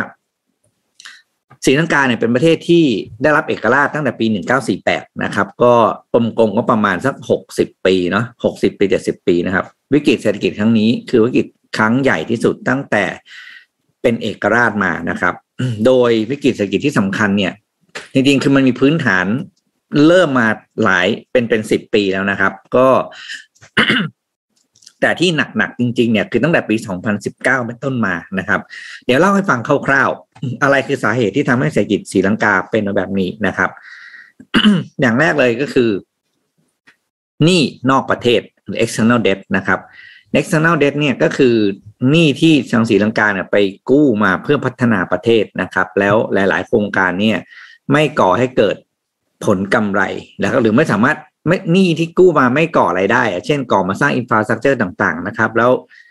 infrastructure ที่สร้างเนี่ยไม่ทำให้เศรษฐกิจในประเทศดีขึ้นนะครับ ประเด็นสำคัญก็คือ ตัวหนี้ของศรีลังกาเนี่ยนะครับ ในปี 2019 นะครับ มีอยู่ที่ประมาณ 42%ของ GDP แต่มันเพิ่มขึ้นเป็น 119%ของ GDP ใน 2021 นะครับ ซึ่งจนถึงสิ้นปี 2022 นะครับ คือภายในถึงคาดการณ์ภายในสิ้นปีนี้เนี่ยปริมาณหนี้ที่ต้องจ่ายเนี่ยคือ4,000ล้านเหรียญสหรัฐนะครับ ซึ่งวันนี้เนี่ย จ่ายไม่ได้อยู่แล้วนะครับ เพราะว่าณสิ้นเดือนเมษายนที่ผ่านมาเนี่ย government reserve เนี่ยนะครับ มีอยู่แค่2.3พันล้านเหรียญเท่านั้นเอง แปลว่าขาดถึง1.7พันล้านเหรียญคือเกือบครึ่งหนึ่งที่ต้องหาเงินมาจ่ายก็เลยทุกคนก็เลยสรุปแล้วว่าไม่มีทางจ่ายแน่นอนรวมถึงตัวรัฐบาลเองก็ยอมรับว่า ไม่สามารถชำระหนี้ เงินกู้ที่กู้มาได้ตามกำหนดเวลานะครับ ก็เหมือนกับบริษัททั่วไปเนะถ้าชำระหนี้ไม่ได้ก็คือก็คือล้มละลายนะครับ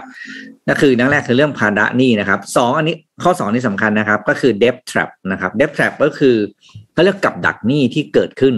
ศรีลังกาเนี่ยมีเงินกู้ขนาดใหญ่นะครับ ใหญ่มากที่มาลงทุนสองโครงการเพื่อพัฒนาประเทศนะครับ โครงการแรกคือโครงการกู้มาเพื่อ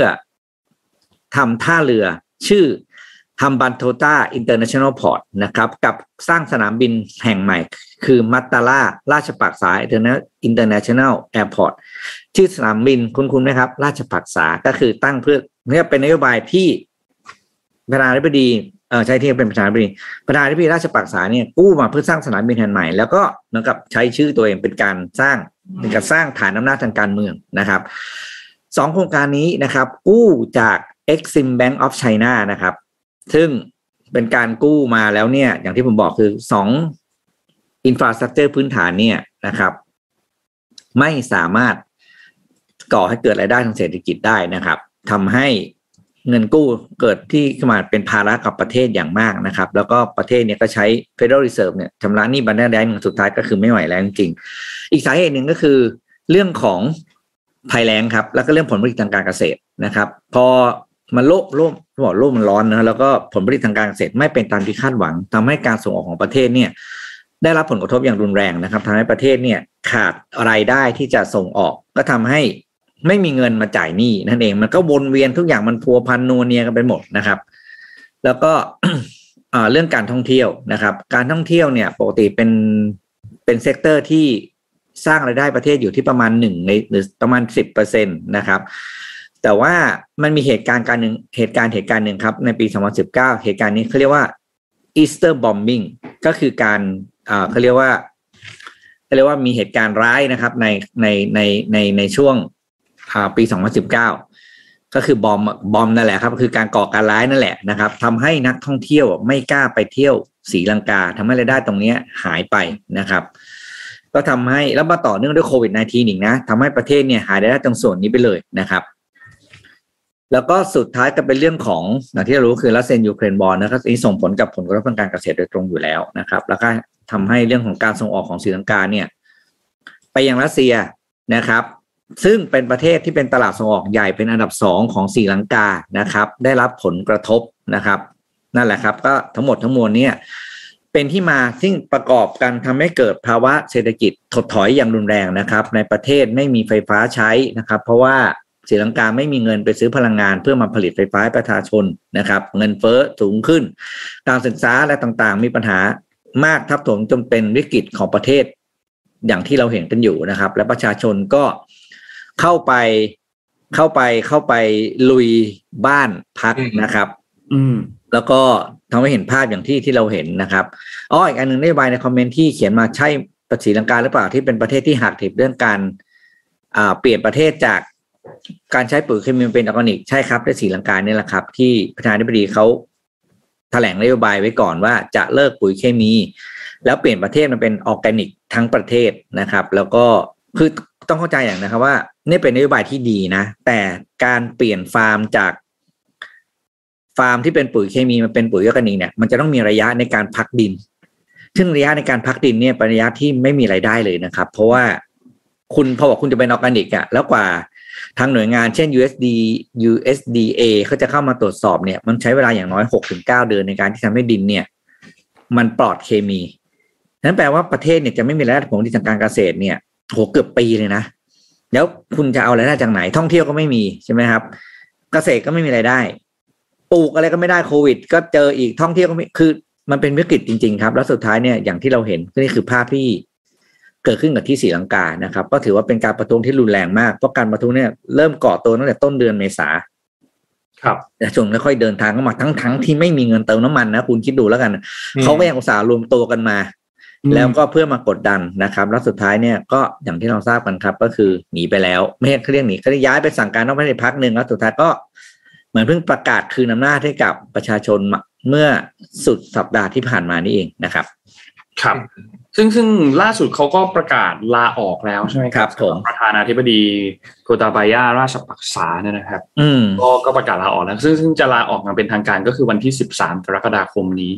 นะครับอืมแล้วก็นอกจากนี้เนี่ยนอกจากบุกไปที่บ้านของบ้านพักของประธานาธิบดีที่อยู่ในกรุงโคลัมโบแล้วเนี่ยนะครับ ก็มีการบุกไปที่บ้านพักของนายกรัฐมนตรีคุณลานินวิกรมสิงเหด้วยนะครับ มีการอืมจุดไฟเผามีการอะไรเกิดขึ้นด้วยนะครับ ซึ่งนายกรัฐมนตรีเนี่ยจริงๆต้องต้องก็ก็หนีไปก่อนหน้านั้นแล้วแหละนะครับ ก็หนีออกไปก่อนแล้วนะครับ แล้วก็มีการประกาศลาออกนะครับ หลังจากที่จัดตั้งรัฐบาลใหม่นะครับ แต่อย่างไรก็ตามใจใจตัวเขาเองยังคงอยู่เจรจากับ IMF อยู่เพื่อขอกู้เงินฉุกเฉิน เพื่อเอามาแก้ไขวิกฤตขาดแคลนน้ำมัน แล้วก็วิกฤตขาดแคลนอาหารอยู่นะครับ ยังคงเจรจาอยู่นะครับ แต่ว่าตัวลาออกแล้วนะครับเป็นช่วงสุญญากาศแล้วเนาะ ในช่วงช่วงสุญญากาศระหว่างตอนนี้เนี่ยนะครับ ก็น่าเป็นห่วงครับสำหรับสถานการณ์อันนี้นะครับอืมไม่รู้ว่าจะจบยังไงด้วยนะนนยังนึกยังนึกภาพไม่ออกว่าว่าว่าสุดท้ายเพราะว่าจป็นแบบอืไหนมนี่นี่ก็วิ่งทุกวันเนาะแล้วก็ตราบใดที่ประเทศยังชำระหนี้ไม่ได้เนี่ย ก็ยังมีปัญหาอย่างนี้ต่อไปเรื่อยๆ แต่คิดว่านะครับ สิ่งที่ต้องทำก็คือการไปเจรจากับ IMF ซึ่งเขาเคยทำมาแล้วรอบหนึ่งนะครับ แล้วก็ได้รอบหนึ่งซึ่งซึ่งนานมาแล้วเมื่อต้นปี 2020 นะครับแต่จากนั้นก็คือผิดนัดชำระก็ไม่ไม่ไหวละอืมคือทาง IMF เองเขาก็ประเมินนะใช่ไหมเป๊กเดี๋ยวเป๊กเพิ่มตรงนี้ได้เป๊กน่าจะรู้ดีกว่าพี่ คือการไปเจรจากับเจ้าหนี้เนี่ยเขาก็จะประเมินนะว่าคุณน่ะจะได้รับการผ่อนผันหรือประนอมหนี้ในในในกรอบแค่ไหนที่ตึงที่สุดใช่ไหมครับ แต่เมื่อถึงจุดที่คุณเคยตกลงมาแล้วคุณจะชำระเนี่ย ถ้าคุณชำระไม่ได้ มันก็มันก็ไม่ได้อยู่ดี ถูกไหมเป๊กพี่เข้าใจถูกปะใช่ครับใช่ครับ ก็คือจริง ๆ แล้ว เวลาที่เราไป เจรจาหนี้อะครับผมว่าเรามองเป็นบุคคลธรรมดาได้เลย คุณจะโดนคือยิ่งยิ่งอีกฝ่ายรู้ว่าคุณอำนาจต่อรองน้อยอะคุณจะโดนต่อรองในในในชนิดที่ว่าแอสเซทอะไรก็ตามที่คุณมีอยู่อ่าหรือถ้าเกิดเราเปรียบเป็นสีลังกาเนี่ยแอสเซทอะไรที่ดูดี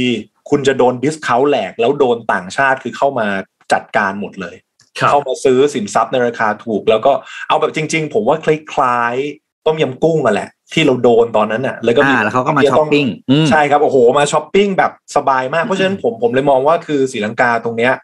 เป็นจุดเปลี่ยนชุดใหญ่แต่ว่าแน่นอนครับมันมาจากปัญหาที่มันสะสมมานานเหมือนที่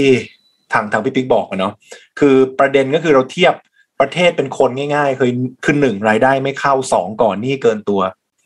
แล้วพออยู่ดีๆ มันเจอราคาพลังงานกับอาหารมาจุดระเบิดเนี่ยมันเลยทำให้ของที่อยู่ใต้พรมทั้งหมด ขึ้นมาให้เห็นแล้วไปเลยครับเรียบร้อยเพราะว่าจริงๆแล้วศรีลังกา ผิดชำระหนี้เนี่ยตั้งแต่เดือนพฤษภาแล้วนะครับ แล้วเป็นสัญญาณแล้วเราก็จะได้ยินข่าวว่าเฮ้ยเขาไม่มีเงินซื้อพลังงานอะไรนู่นนี่คราวเนี้ยตัวที่เราสามารถจะเรียนรู้จากเรื่องราวนี้บางคนถามว่าไทยเนี่ยจะเป็นแบบนั้นไหมขึ้นหนึ่งทุนสำรองเราเยอะกว่าเขาเยอะนะครับ แล้วก็ดูตัวเลขคร่าวๆนะผมเอามาจาก Trading Economics นะครับศรีลังกาเนี่ยเงินเฟ้อเนี่ยห้าสิบสี่จุดหกเปอร์เซ็นต์นะ หนี้ต่อต่อรัฐบาลก็คือเกินหนึ่งร้อยเปอร์เซ็นต์ไปแล้วนะครับ ในขณะที่ประเทศไทยเนี่ยเงินเฟ้อเจ็ดจุดหกเปอร์เซ็นต์หนี้รัฐบาลต่อ GDP เนี่ยประมาณครึ่งหนึ่งคือห้าสิบเปอร์เซ็นต์คราวนี้สิ่งที่เราสามารถเรียนรู้ได้จากเรื่องนี้นะครับ เวลาที่เราจะสังเกตว่าเฮ้ยมันมีคำถามต่อทันทีว่าแล้วมันจะเป็นโดมิโนหรือเปล่าอืมต้องบอกงี้ครับ เรื่องเรื่องของการก่อหนี้ในในแต่ละประเทศเนี่ย มันไม่ใช่แค่ไซส์ของหนี้เมื่อเทียบกับ GDP อย่างเดียวเพราะว่าอะไร เพราะว่าอย่างเช่นญี่ปุ่นครับหนี้ รัฐบาลต่อ GDP 266เปอร์เซ็นต์คือนี่เยอะกว่าเยอะเลยอันนี้เยอะกว่านะ US สหรัฐอเมริกาเนี่ยหนี้ต่อ GDP 137เปอร์เซ็นต์แปลว่าจริง ๆ แล้ว มันไม่ใช่แค่เรื่องของปริมาณหนี้เมื่อเทียบกับ GDP นะครับครับที่ลึกกว่านั้นที่เราต้องดูนะ ว่าจะเกิดเป็นโดมิโนไหมนะครับ ส่วนสำคัญเลยให้ keyword ไว้คือว่า เงินกู้ในประเทศเขาอะอยู่บนสกุลเงินตัวเอง หรือสกุลเงินชาวบ้านอ่า ตรงเนี้ยคือจุดตัดสินครับว่าประเทศนั้นจะเกิดโดมิโนหรือเปล่าบ้านเราอะเก้าสิบเปอร์เซ็นต์เนี่ยกู้ในประเทศอะ เพราะฉะนั้นรอด ทุนสำรองเราก็เยอะนะครับ รอด ญี่ปุ่นสังเกตดีนะครับ ญี่ปุ่นนะหนี้สองร้อยหกสิบเปอร์เซ็นตนะ แต่เขากู้เงินเย็นไงครับกู้ในประเทศ US เนี่ยอืมกู้บนดอลลาร์ไงเพราะฉะนั้นประเทศไหนก็ตามที่ต่อให้หนี้เยอะ แต่กู้บนสกุลเงินตัวเอง โอเคครับ ยังโอเค แต่เราจะเห็นประเทศใน Southeast Asia หรือว่า emerging market ต่างๆ อะไรก็ตามที่มีปริมาณหนี้บนสกุลเงินต่างประเทศ เยอะกว่าในประเทศตัวเองนี่ต้องระวังแล้วเพราะว่าถ้ารายได้ไม่เข้าแล้วมูลหนี้มีมูลค่าสูงขึ้นเพราะว่าเขากู้บนดอลลาร์ถูกไหมครับ แล้ววันนี้ดอลลาร์แข็ง รายได้ไม่เข้ารายได้น้อยลง แล้วปรากฏว่ามูลหนี้มีมูลค่าสูงขึ้น อันนี้แหละจะกลายเป็นปัญหาและเป็นโดมิโนได้เพราะฉะนั้นเราจะเห็นหลายประเทศที่อยู่ในยุโรป กลุ่มพิกกลุ่มอะไรแบบนี้เมื่อก่อนนะนะครับว่าจะเป็นกรีซเป็นสเปนอิตาลีอะไรพวกเนี้ยอันเนี้ยเดี๋ยวอาจจะมีปัญหาตามมาได้นะครับพี่ปิ๊กเพราะฉะนั้นตรงนี้ก็จะเป็นเรื่องที่อยากจะเสริมไป พูดมาถึงตรงนี้แล้วครับมาเข้าเรื่องราวของสายมูนิดนึงเนี่ยเป็นข้อสังเกตนะ เป็นข้อสังเกตนะพี่น้องนนท์นะพอดีได้ได้ยินข่าวมาว่าเฮ้ยเราสังเกตไหมว่าดาวราหูเขาย้ายมานะเอ้ยไม่ใช่ดาวดาวราหูเขาโทษทีดาวมนุษย์ยูอืม เลขแล้วมันศูจะอนย์ยู่มอ่า ดาวดำดาวมนุษย์ยูเลขศูนย์คือต้องบอกว่าผมเองเป็นคนที่ศึกษาโหราศาสตร์จีนกับไทยมาพอสมควรชอบชอบเรื่องนี้เหมือนกันนะครับ แล้วก็ให้ข้อสังเกตเนาะคือเขาบอกว่าไอตัวมนุษย์ยูที่ย้ายเนี่ยคือ วันที่เจ็ดเดือนเจ็ดแล้ว character ของเขาเนี่ยคือเขาย้ายทุกเจ็ดปีครับพี่ปิ๊กเขาย้ายทุกเจ็ดปีนะ วันที่เจ็ดกรกฎาครับอะย้อนไปข่าวเลยบอริสจอห์นสันลาออกจากหัวหน้าพรรค วันรุ่งขึ้นนะวันที่แปดกรกฎาชินโซอาเบะถูกยิงครับ วันเสาร์ที่เก้าผู้ชุมนุมประท้วงไปเผาบ้าน นายกพาณิชย์ที่ศรีลังกา เหตุการณ์พวกนี้มันเป็น character ของมฤตยูชัดๆเลยครับ แล้วแล้วแล้วแล้วที่ที่ที่มันเป็นตลกร้ายก็คือ ดวงของโลกกับดวงเมืองไทยอะ จริง ๆ แล้วตามตามตำราเนี่ย อ่านลัคนาราศีเหมือนกันเป๊ะเลย อะไรก็ตามที่โลกเจอประเทศไทยมีมีสิทธิ์ที่จะเจอนะครับ เพราะฉะนั้นตัว character ของดาวมฤตยูหรือเลขศูนย์เนี่ย มันคือความไว ความเร็ว การกลับตาลปัตรหน้ามือหลังมือขึ้นสุดลงสุดไม่เคยมีมาก่อน อันนี้คือคือคือเป็นเป็นเป็นเป็น character ของเขาแล้วแล้วที่น่าสนใจนะครับ คือต้องบอกว่าอย่างที่บอกเนาะดาวมนุษย์ยูเนี่ยเขาเคลื่อนทุกๆเจ็ดปีใช่ไหมครับเจ็ดปีสิบสองราศีก็แสดงว่าวนลูปอะ แปดสิบสี่ปี แสดงว่าชีวิตคนเรารอบหนึ่งอะมันจะไปเจอมนุษย์ยูเนี่ยไปตกในเรื่องเรื่องเรื่องอะไรสักเรื่องหนึ่งความความบังเอิญที่น่าสนใจคืออย่างนี้ครับพี่ปิ๊กปีเนี้ยสองพันยิบสองเนาะถ้าเราบอกว่าดาวดวงเนี้ยมันมันเคลื่อนเจ็ดปีสิบสองราศีเนี่ยคือแปดสิบสี่ปีถูกไหมครับสองพันยี่สิบสองลบแปดสิบสี่ปีเนี่ยคือปีหนึ่งพันเก้าร้อยสามสิบแปด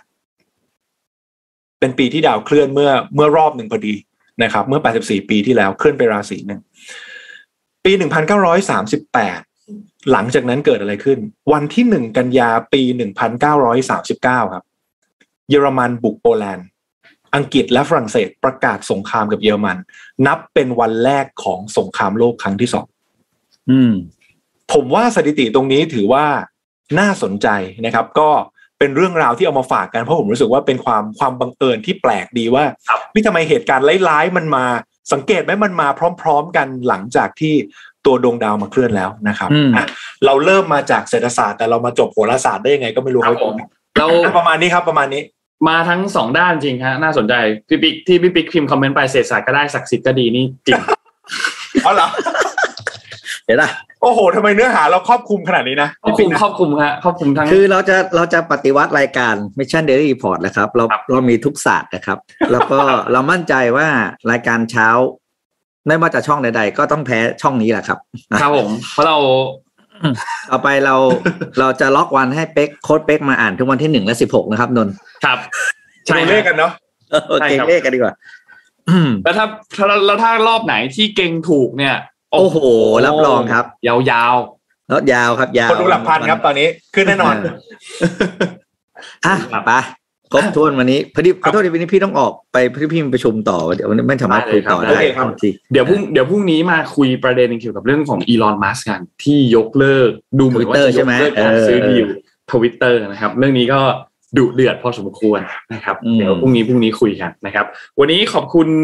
SCB ครับผู้สนับสนุนแสนใจดีของเรานะครับ ขอบคุณ SCB มากๆนะครับที่คอยให้การสนับสนุนพวกเรามาโดยตลอดนะครับ แล้วก็ SCB เนี่ยคอยมีข้อมูลดีๆต่างๆ ที่เอามาฝากพวกเรากันอยู่เสมอในทุกๆ สัปดาห์ทุกๆวันนะครับ ก็ขอบคุณมากๆนะครับ และขอบคุณดีน่าโทนิวนะครับน้ำเต้าหู้ออร์แกนิก ดีกับสุขภาพหอมอร่อยนะครับให้คุณออร์แกนิกได้ทุกวันนะครับนี่อยู่ข้างหลังนนท์ตรงนี้เลยนะครับมี 2 สีนะครับเป็นสีเหลืองกับสีฟ้านะครับเป็นสูตรปกติของเขาแล้วก็สูตรน้ำตาลน้อยนะครับใครที่สนใจอืมก็ฝากด้วยนะครับสำหรับดีน่าโทนิวนะครับวันนี้เรา 3 คนลาไปก่อนครับ แล้วก็พบกันใหม่อีกครั้งหนึ่งในวันพรุ่งนี้นะครับเห็นมีคอมเมนต์ถามว่าสัปดาห์นี้เราหยุดวันไหนบ้างนะครับเราหยุดวันพุธวันเดียวนะครับเพราะฉะนั้นจันทร์อังคารพฤหัสศุกร์เราเจอกันนะครับวันนี้เราสามคนลาไปก่อนครับเราพบกันใหม่ครับ สวัสดีครับส วัสดีครับมิชชันเดลี่รีพอร์ต start your day with news you need to know